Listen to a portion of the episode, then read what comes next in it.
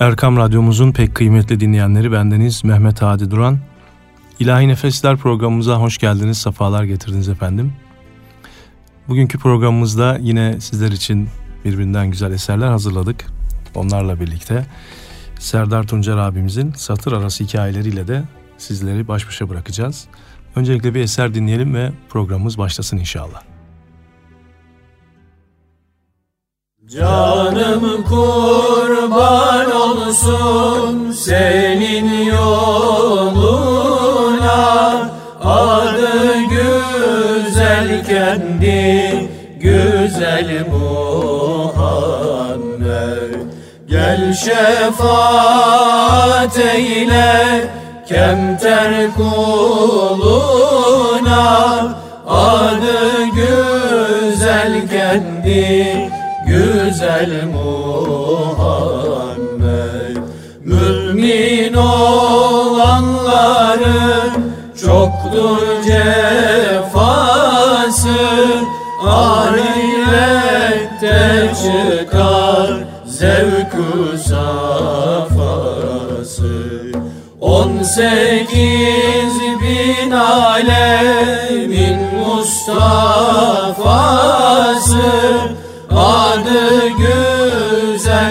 güzel kendi güzel Muhammed. Yunus der cihanı neyleyem sensiz? Sen hak peygambersin şeksiz gümansız.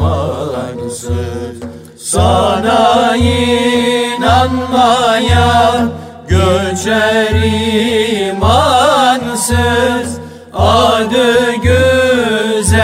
güzel kendi güzel Muhammed Adı güzel kendi güzel Muhammed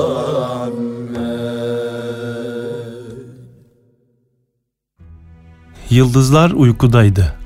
Ağaçlar, kuşlar, ırmaklar ve insanlar uykuda.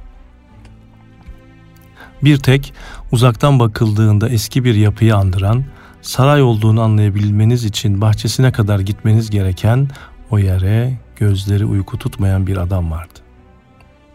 Başı ellerinin arasında, gözleri yaşlı bir adam. Beynini kemiren sorulara cevap bulmaya çalışıyordu. Dualar ediyor, yalvarıyordu.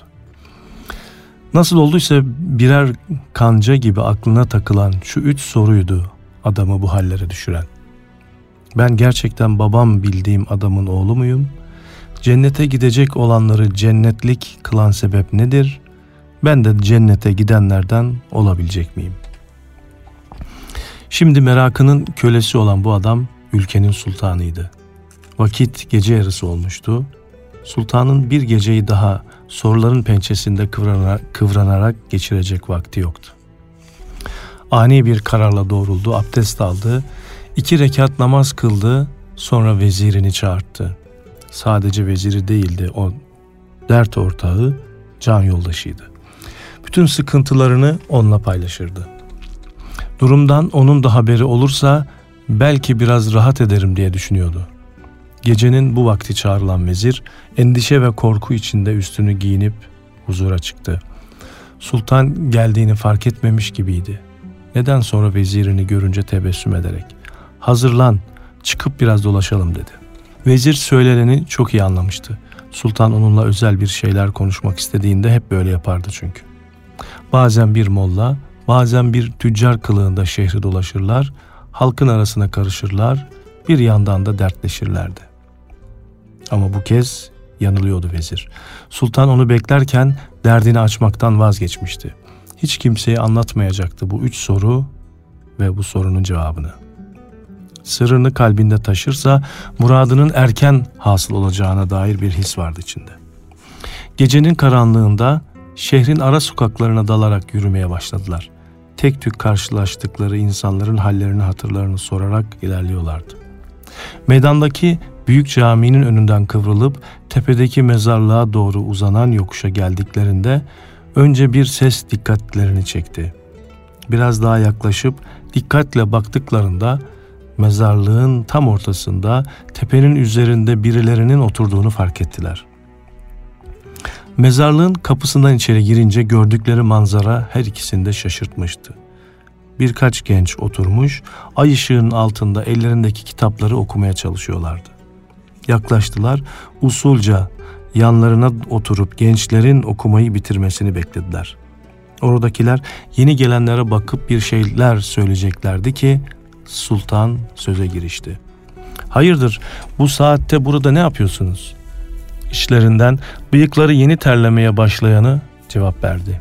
Biz talebeyiz, derslerimizi ezberliyoruz. Neden evinizde medresede değil de buradasınız peki?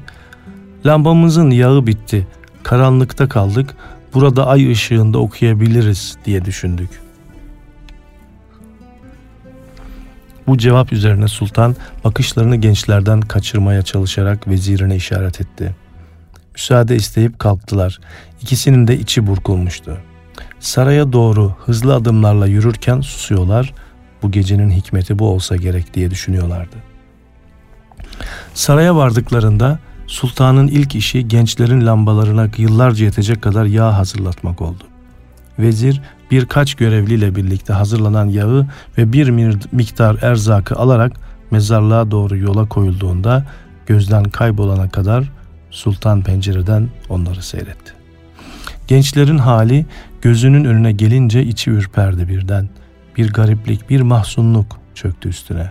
Ağlamaya başladı. Gözlerinden boşanan yaşlar yanaklarını ıslatırken koca sultan bir çocuk gibi hıçkıra hıçkıra ağlıyordu. Günlerdir uyku görmeyen gözleri süzülen her damlayla biraz daha kızarıyor, yaraya tuz dökmüşçesine canını yakıyordu.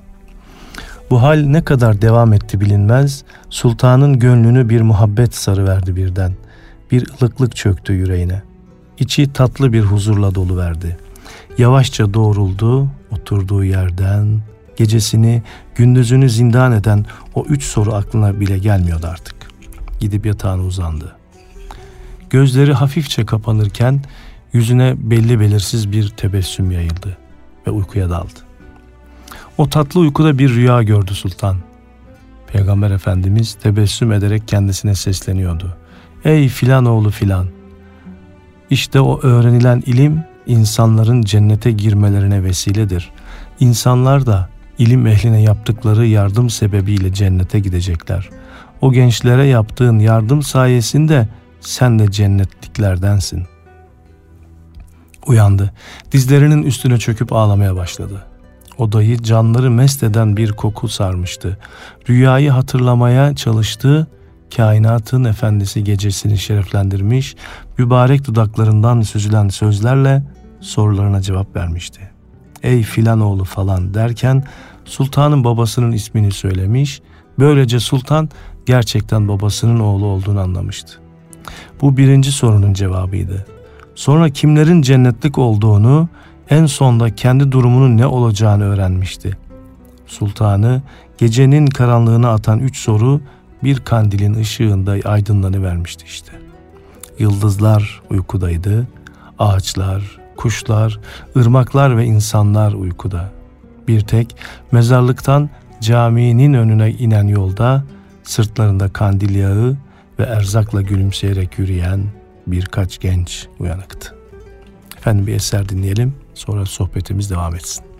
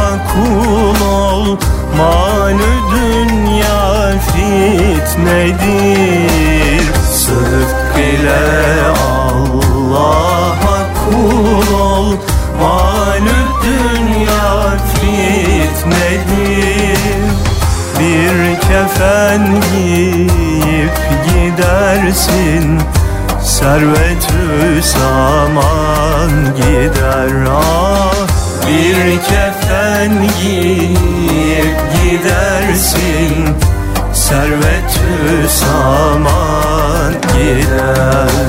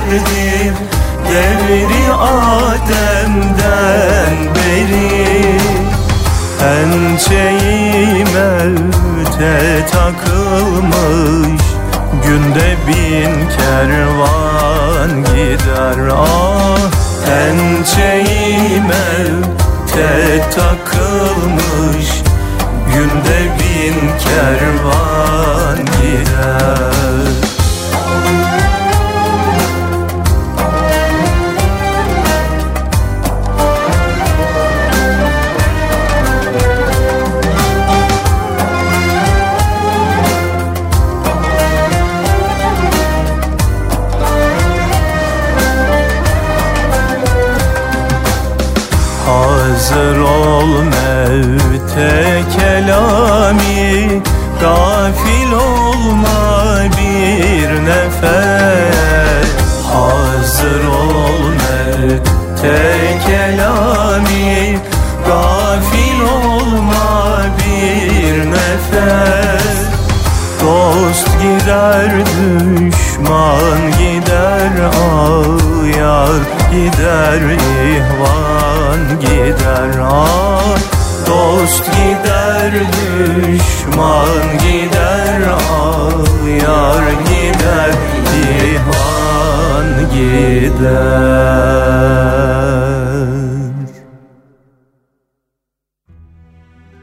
Bütün bilgelere danıştı. Nerede bir kitap bulduysa okudu.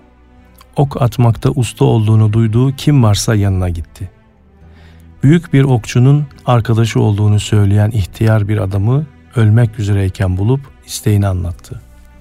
Konuştuğu herkes bu işi öğrenmek istiyorsa dağların ardında yaşayan o yaşlı adamı, o büyük ustayı bulması gerektiğini söylüyordu. Adam dünyanın en büyük okçusu olmaya kararlıydı karısıyla vedalaştı, yol hazırlıklarını yaptı, tarif edilen dağın yolunu tuttu. Günlerce yürüdükten sonra ustanın yaşadığı yere geldi. Etrafı ağaçlarla çevrili, önünde ufacık bir bahçesi, yıkılmaya yüz tutmuş bir kulübeydi burası. Bir iki seslendi cevap veren olmadı. Kulübenin penceresinden içeri baktı, etrafı inceledi, çiçekleri seyretti, hala gelen giden yoktu bir ağacın gölgesine uzanıp hayaller içinde beklemeye başladı. Yorgundu, az sonra uyuyakaldı. Gözlerini açtığında başucunda dikilmiş kendisini seyreden biri vardı. Eski ama tertemiz giysiler içinde yaşlı bir adam. Bu büyük usta olmalıydı. Hemen toparlandı, saygıda kusur etmemeye çalışarak kendini tanıttı. Niçin geldiğini, okçuluğa olan merakını, okuduğu kitapları ve her şeyi bir çırpıda anlattı. Usta hiçbir şey söylememiş, bir tek soru bile sormamıştı. Hatta onu dinlemiyor gibiydi. Elindeki değnekle yere bir şeyler çiziyor, yüzünü ekşitiyor, sürekli uzaklara bakıyordu. Sonra birden kalktı, kulübesine doğru yürümeye başladı. Tam kulübenin önüne geldiğinde bir an durakladı, başını çevirmeden seslendi. Gözlerini kırpmamayı öğren, öyle gel.'' Bunca yolu bunun için mi geldim diye düşündü adam. Sonra hak verdi büyük ustaya. Bir bildiği vardır herhalde deyip evine döndü. Gözlerini kırpmamayı öğrenecek de ama nasıl?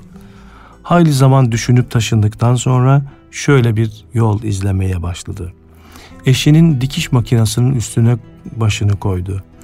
İğne inip kalktıkça gözlerini biraz daha yaklaştırarak bakmaya çalıştı her gün biraz daha uzun süre gözünü kırpmadan bakmayı başararak tam dört sene boyunca bütün vakitlerini böyle geçirdi. Sonunda başarmıştı.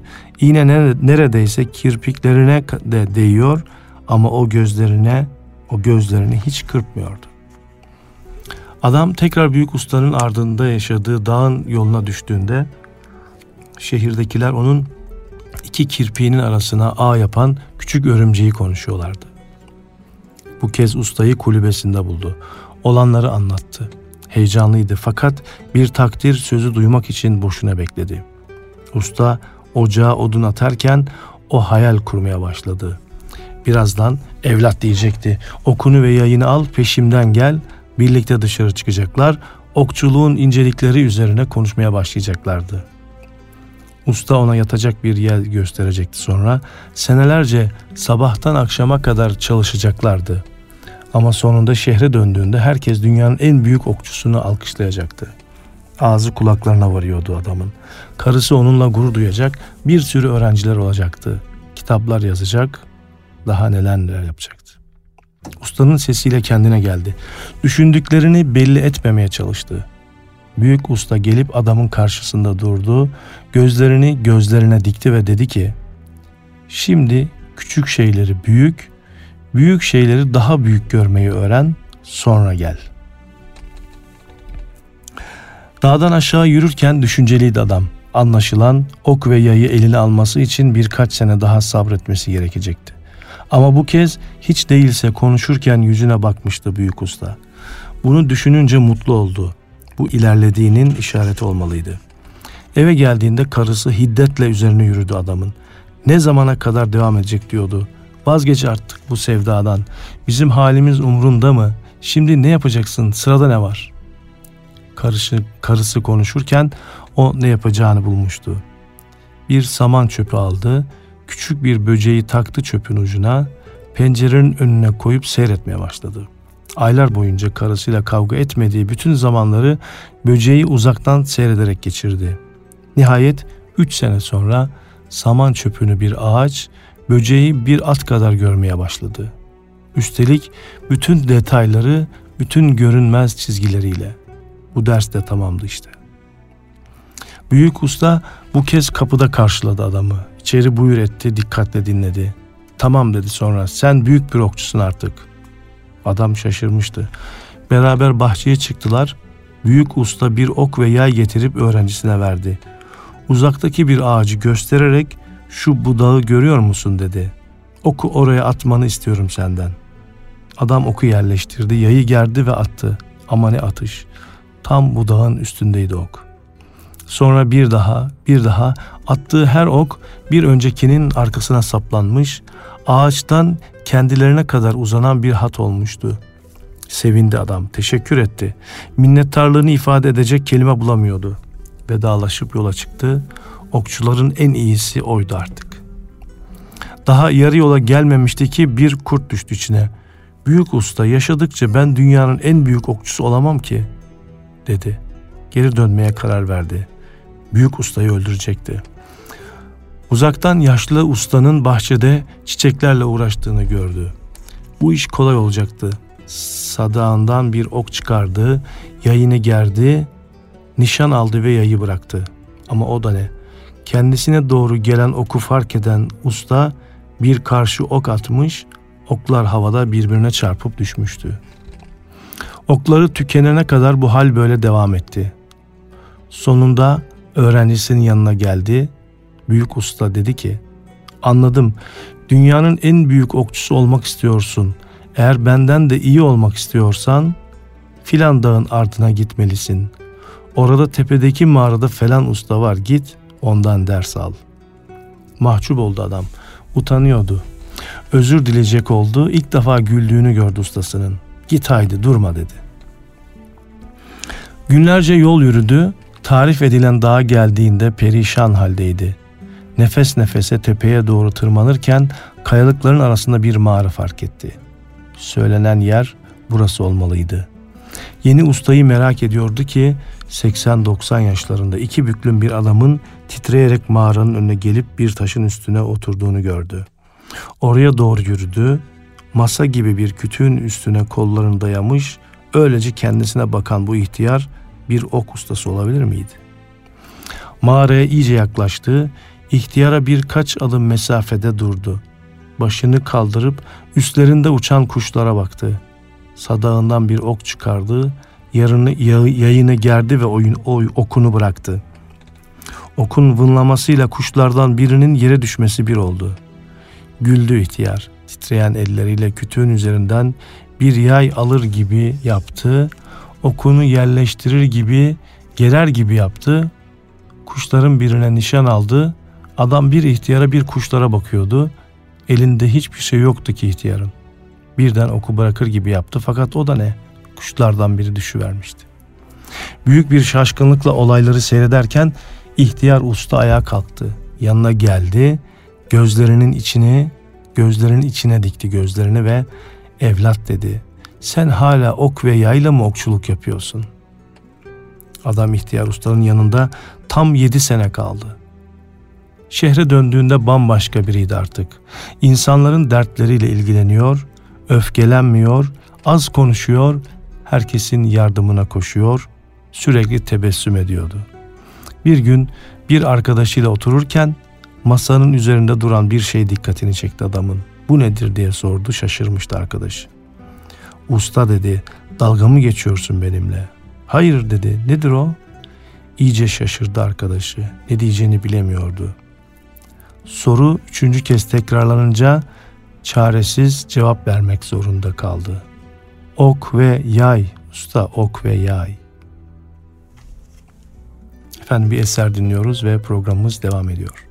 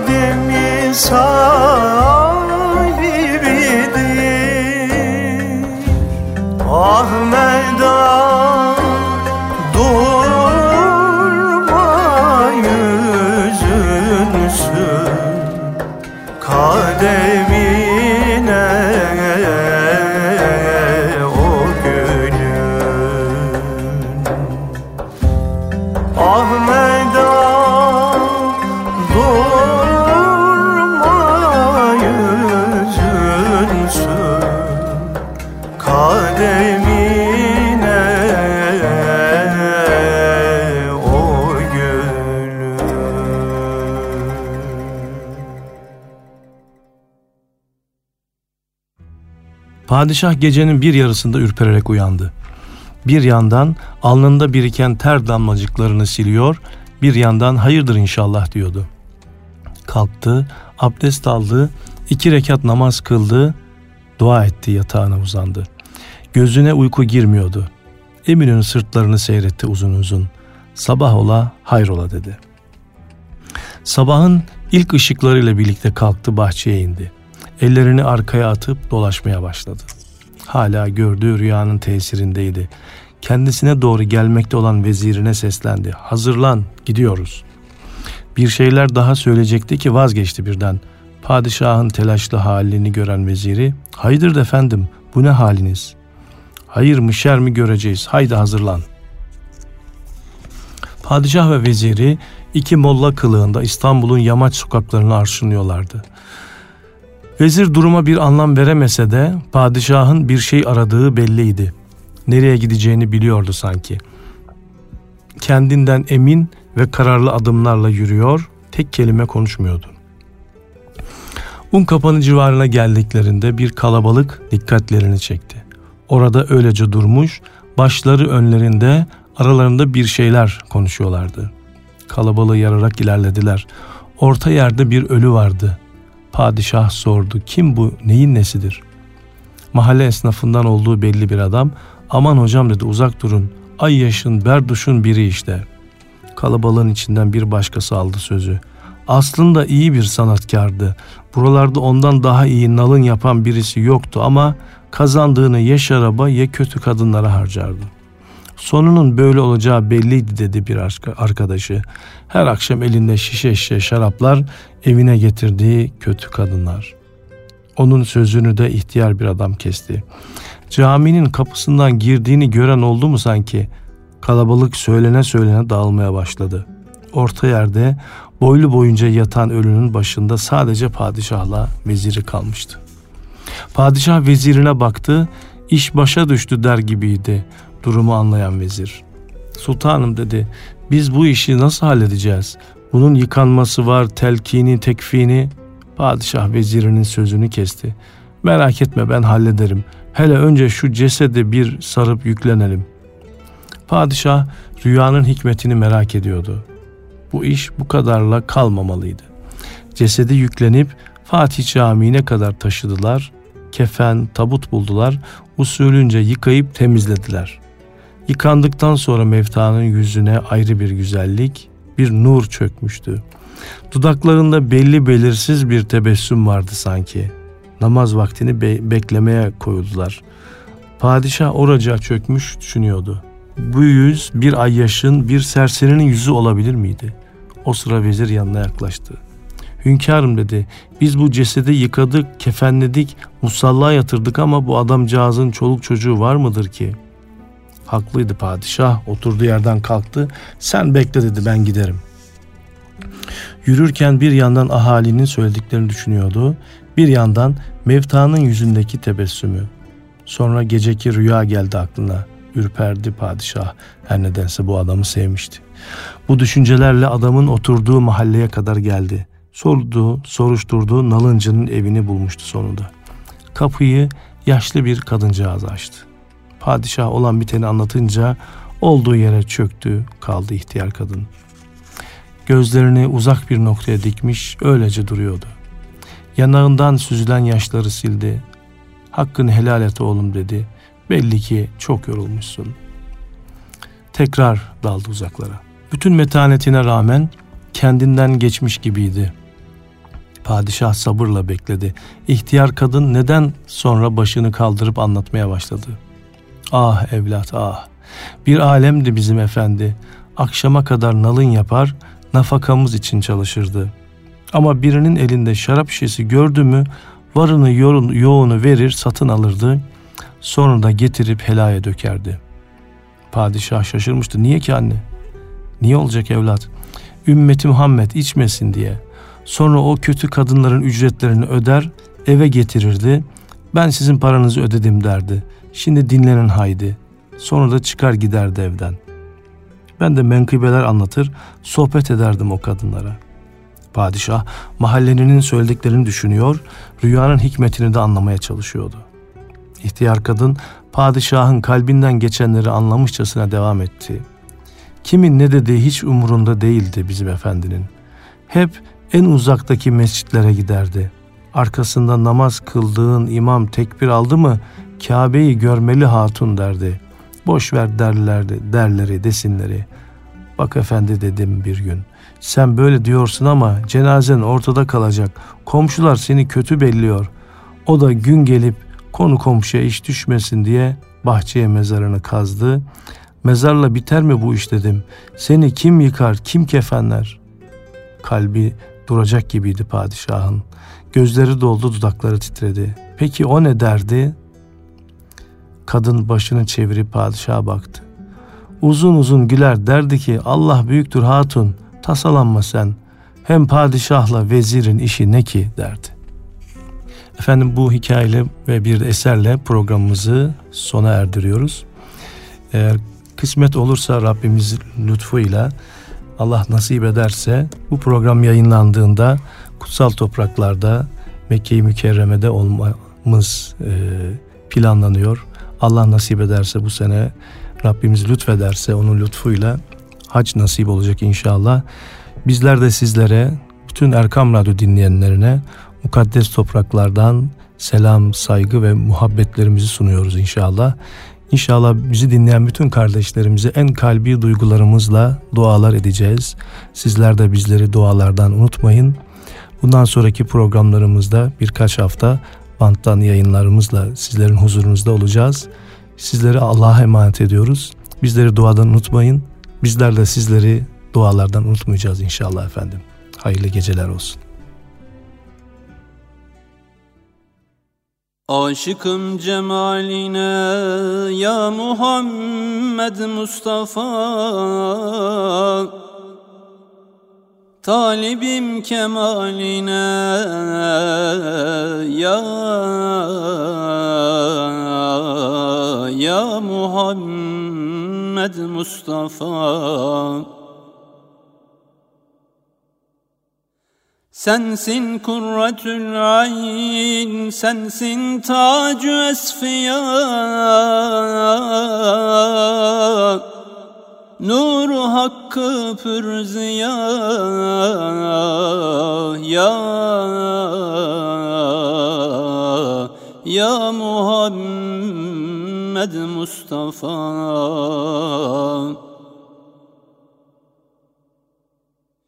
Ey nebiler serveri ey insücin peygamberi Kainatın mefhari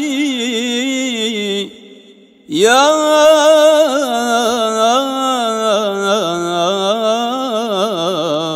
Ya Muhammed Mustafa.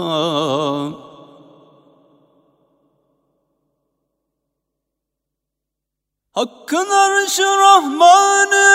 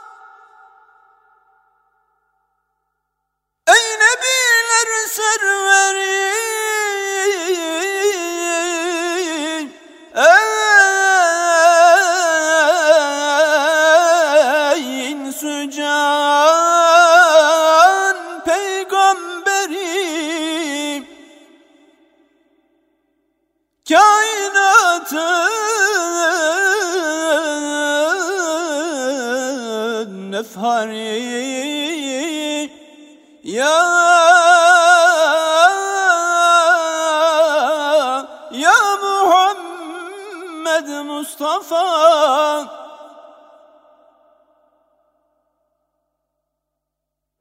Hakkın arşı Rahmanı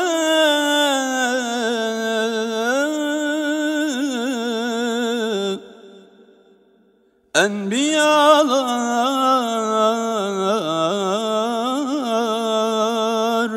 Sultanı Hakkın bize ihsanı.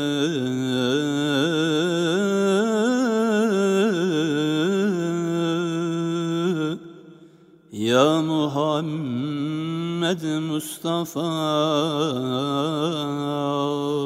Meded ya طبيب القلوب